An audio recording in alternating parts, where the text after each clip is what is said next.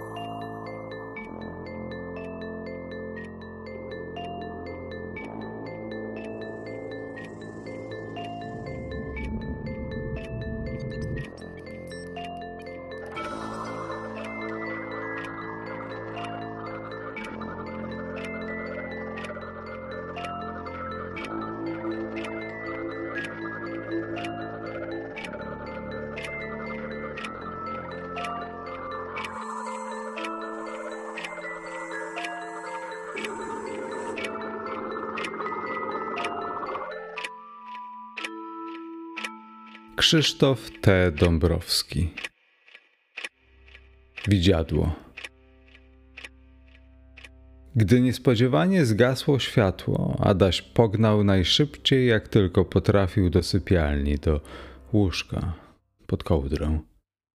Kiedy rodzice wychodzili z wizytą do znajomych, bardzo się ucieszył. W końcu mógł zakosztować, jak to jest mieć całe mieszkanie tylko dla siebie. Szykowała się zabawa na całego. Na dole w jadalni zainstalował bazy wojskowe. Na regałach, które stały się wysokimi górami, przy książkach tkwiły patrole złożone z kilku plastikowych żołnierzyków, zaś pod stołem stacjonowały czołgi.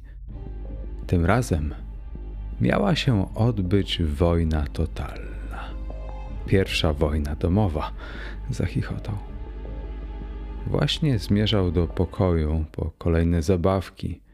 W końcu jeszcze należało zająć się sypialnią rodziców i poddaszem, gdy znienacka zgasło światło. Zaskoczony nagłą ciemnością, zastygł w bezruchu, czując lodowate ukucie paniki. Pognał ile sił w nogach do łóżka. Przykryty pierzyną po sam nos, starał się wstrzymywać oddech, aby nic go nie usłyszało. Serce szaleńczo łomotało, jakby pragnęło wyrwać się z wątłej piersi. Nakrył głowę pościelą i zwinął się w kłębek. Nie licząc dudnienia serca i urwanego oddechu, nic nie słyszał. Pragnął tylko, by rodzice jak najszybciej wrócili do domu. Bał się tego, co może kryć się w nieprzeniknionych ciemnościach wypełniających wielki stary dom. Po paru minutach trochę się uspokoił. Gruba, ciepła warstwa pościeli dawała złudne poczucie bezpieczeństwa. Miał nadzieję, że cokolwiek złego kręci się teraz po mieszkaniu, nie da rady go tu odnaleźć. Nie miał pojęcia, co może się dziać na zewnątrz. Przy oknie mógł stać złośliwy duch wpatrujący się martwymi oczyma w miejsce jego kryjówki. Możliwe, że coś mrocznego, groźnie łypiąc wściekle czerwonymi ślepiami, wyszło z szafy i węszyło, czując woń przestraszonego małego chłopca. Pod łóżkiem również mogło czaić się wiele okropności, ale tu, pod kołdrą, był bezpieczny. Było to irracjonalne, ale tak właśnie czuł. Z czasem zaczęło mu się robić duszno. Poza tym, im dłużej leżał tak bez ruchu, tym bardziej czuł, że coś go uwiera. A, tego bardzo nie lubił. A wystarczyłoby tylko, aby znowu było światło. Tylko tyle. I mógłby zapomnieć o tych wszystkich niewygodach, bawić się na całego. No tak w ogóle, to skąd mógł mieć pewność, że złe stwory nie wpadną na to, że się tu ukrywa? Poczuł się zagrożony. Strach nieubłagalnie zaczął otaczać go swymi paraliżującymi mackami. Księżycowy blask z trudem przesączał się przez grubą firankę, delikatnie oświetlając wnętrze sypialni. Za oknem szumiał wiatr. Po chwili dołączyło do niego ciche stukanie deszczu o szybę. Chłopiec odważył się w końcu zrobić małą szczelinę między pościelą a posłaniem. Mógł teraz zaczerpnąć trochę świeżego powietrza. Bał się, że zaraz z podłóżka wychynie jakaś okropna macka i wciągnie go tam, skąd przybyła. Wytężał wzrok, usiłując wypatrzyć ewentualne zagrożenie. Po kilku pełnych napięcia sekundach oczy zaczęły się przyzwyczajać do panujących w koło ciemności. Adaś ostrożnie wystawił głowę spod kołdry i dostrzegł kilkanaście złośliwie iskrzących się ślepi. Serce mu na chwilę zamarło. Ściśnięte trwogą, lecz po chwili uświadomił sobie, że przecież sam parę dni temu poustawiał na półce kolekcję pluszowych misiów. To i szklane paciorki tak złowieszczo błyszczało. O, wy niewdzięcznicy! Odetchnął z ulgą. Spojrzał w głąb pokoju. Znajdował się tam wielki, czarny kształt. Na szczęście pamiętał, że to tylko szafa. Tylko szafa, w której może się coś czaić. Księżyc przesłoniły chmury i zrobiło się jeszcze ciemniej. Deszcz bębnił coraz mocniej. Chłopiec zastanawiał się, czy zaryzykować wyjście z łóżka. W końcu na szafce leżała mała, ozdobna świeczka. Czułby się o wiele raźniej, gdyby ją zapalił i upewnił się, że jest bezpieczny. Bezpieczny? Chyba żartujesz, głupcze. Zerechotał złośliwy głos w jego głowie. Miałbyś raczej okazję popatrzeć sobie na spragnione krwi stworzenie, które wyskoczyłoby na ciebie z ciemnego kąta. Zamknij się. Syknął pod nosem i zerwał się z łóżka. Chciał mieć jak najszybciej ze sobą cały ten koszmar. Nagle pokój zalała niesamowita jasność, oślepiając go przez chwilę. Krzyknął przerażony, niemal jednocześnie rozległ się potężny huk. Chłopiec na oślep rzucił się w stronę łóżka. Wskoczył pod kołdrą, solidnie obijając sobie przy tym nogę o coś twardego. To tylko piorun, to tylko piorun, to tylko piorun. Szeptał dygocąc ze strachu i usiłując przekonać samego siebie, że nic złego się nie dzieje, że jest bezpieczny. Gdy zaczął się trochę uspokajać, uzmysłowił sobie, że spodnie od piżamy są mokre i zimne. Ożeż, zlałem się. Jęknął. Wskoczył z łóżka, nie chcąc pomoczyć pościeli. Miał nadzieję, że uda mu się zacząć ślady, nim wrócą rodzice i poczuł bolesne łupnięcie w noce. Skrzywił się i zaciskając zęby pokuśtykał w kierunku półki. Przyjemna przygoda sprawiła, że na chwilę zapomniał o duszącym lęku. Rozedrgane, żółtawe światło świecy rozświetliło złowrogi mrok, dając namiastkę bezpieczeństwa. Spodnie od piżamy były ewidentnie zasikane. Na nodze zaś wykwitł fioletowawy siniak. Na szczęście łóżko ocalało. Prześcieradło i pościel tylko tu i ówdzie naznaczone były malutkimi, wilgotnymi plamkami. Nikt się nie kapnie, pomyślał wyraźnie uspokojony. Jedynym minusem całej tej sytuacji było to, że będzie musiał umyć się i uprać piżamę, czyli czeka go przedzieranie się przez ciemność i wdrapywanie na poddasze, gdzie była łazienka. Owszem, na parterze była druga, tyle tylko, że w remoncie. Nie uśmiechała mu się ta wyprawa, ale zdawał sobie sprawę, że nie ma innego wyjścia. Gdzieś w okolicy znowu solidnie błysnęło. Im szybciej, tym lepiej. Sprawdzić, co miał zrobić, czyli czy w pokoju nie kryją się przypadkiem złe stwory. Wyciągnie z szafki świeżą piżamę i pójdzie na górę. Przyklęknął. Pod łóżkiem niczego nie było.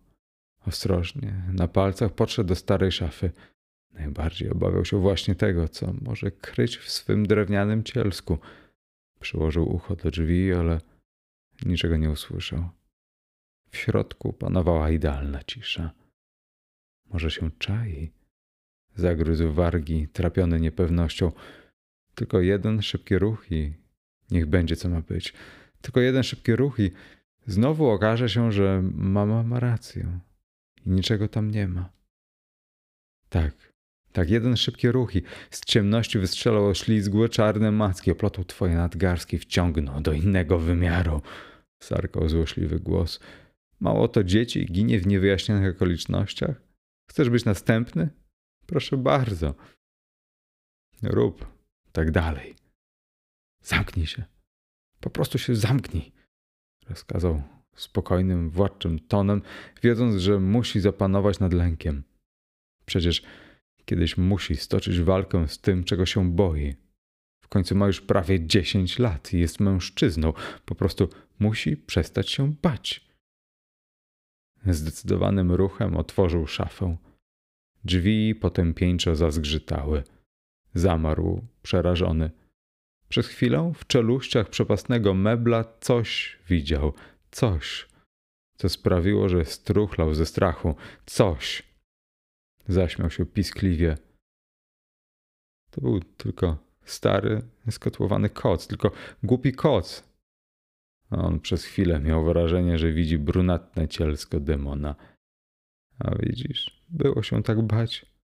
Pocieszał sam siebie, jakby jeszcze nie dowierzał temu, co widzą oczy. Z ulgą zamknął skrzypiące drzwi i drgnął, gdyż kątem oka zobaczył jakiś ruch. A jednak stwór okazał się być bardziej cwany niż myślałeś. Szydził wewnętrzny złośliwiec. Zarzeć się od tyłu, Fermo. I co teraz? Jednak nic się nie wydarzyło i uznał, że coś musiało mu się przywidzieć. Pokój był zupełnie pusty. Chłopiec, by nie trwonić więcej czasu i ryzykować, że rodzice, gdyby wcześniej wrócili, mogą zastać go w tym opłakanym stanie, wyciągnął z szuflady pierwszą z brzegu piżamą i zdecydowanym krokiem ruszył w kierunku drzwi. Raz kozie śmierć. Nacisnął klamkę i wyszedł z pokoju. W oddali błyszczały czyjeś ślepia. Ich właściciel przemieścił się o kilka metrów i żałośnie zamiałczał. No tak, Donald. Jeszcze się nie przyzwyczaił do tego, że mają kota. Nowy, stary dom, nowy członek rodziny, bury chadzający własnymi drogami kocur, który tylko od czasu do czasu łaskawie zaszczycał nowych właścicieli odrobiną uwagi. Koty nie mają panów, koty miewają służących. Jak to kiedyś ktoś mądrze powiedział.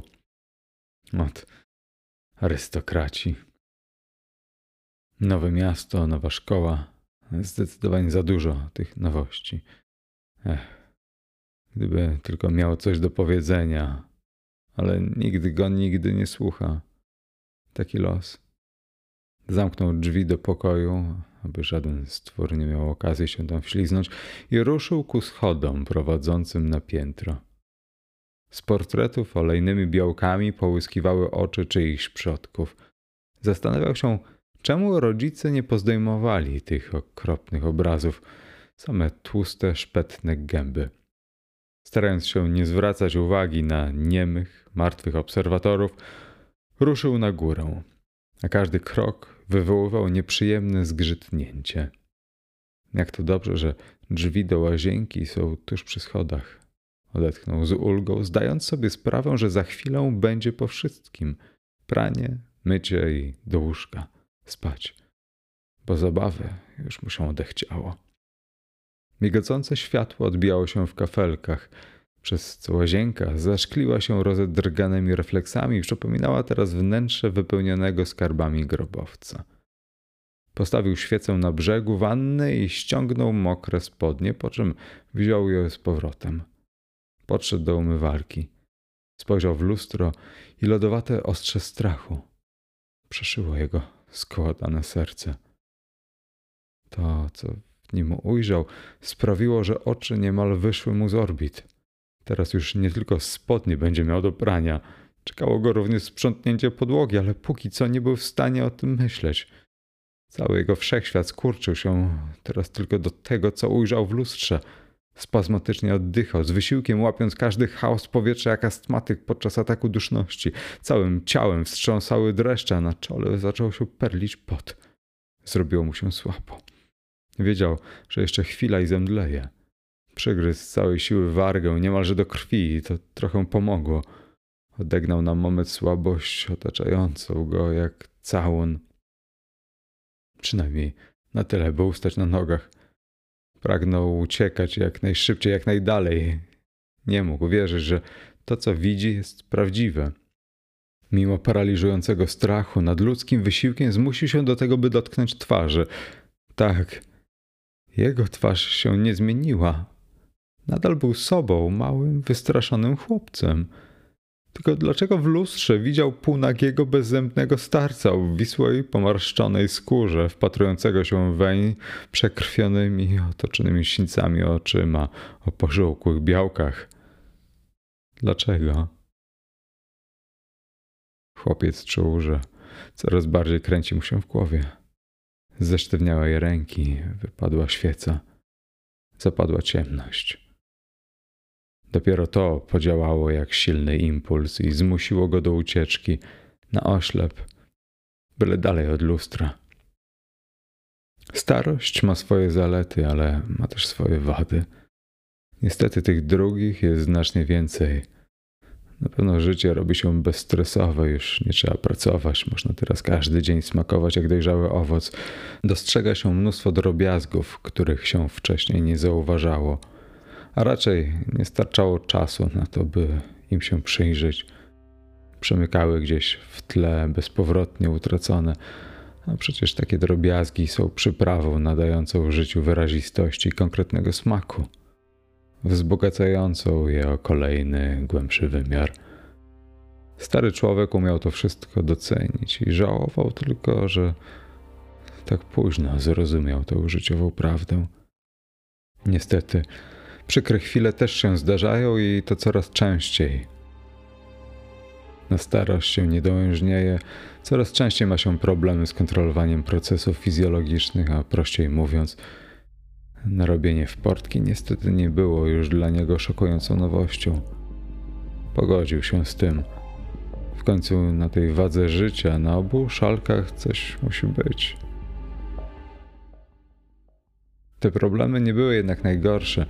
Nawet bleści czy ręce trzęsące się czasami tak strasznie, że to, co pochwycił momentalnie, lądowało na podłodze nic nie było tak przerażające jak świadomość, że, coraz częściej nie pamięta, co się działo. Na początku tylko od czasu do czasu zapominał, gdzie coś położył. Z czasem zdarzało mu się to coraz częściej. Mieszały się wydarzenia i wspomnienia. Potem zaczął mieć problemy z rozpoznawaniem znajomych i miejsc, przez co musiał drastycznie ograniczyć wszelkie wyjścia z domu.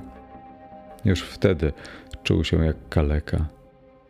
Po kilku latach choroba poczyniła na tyle duże spustoszenia, że zdarzało mu się nie wiedzieć, co przed chwilą robił, gdzie się znajdował, a co najgorsze, czasami nawet nie wiedział, kim jest.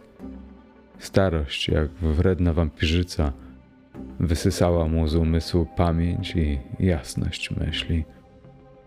Teraz Znowu mu się przydarzyło. Tym razem pamiętał, kim jest, więc nie było jeszcze najgorzej, ale za nic w świecie nie mógł skojarzyć, jak to się stało, że znalazł się koło lustra, trzymając w ręce zapaloną świecę.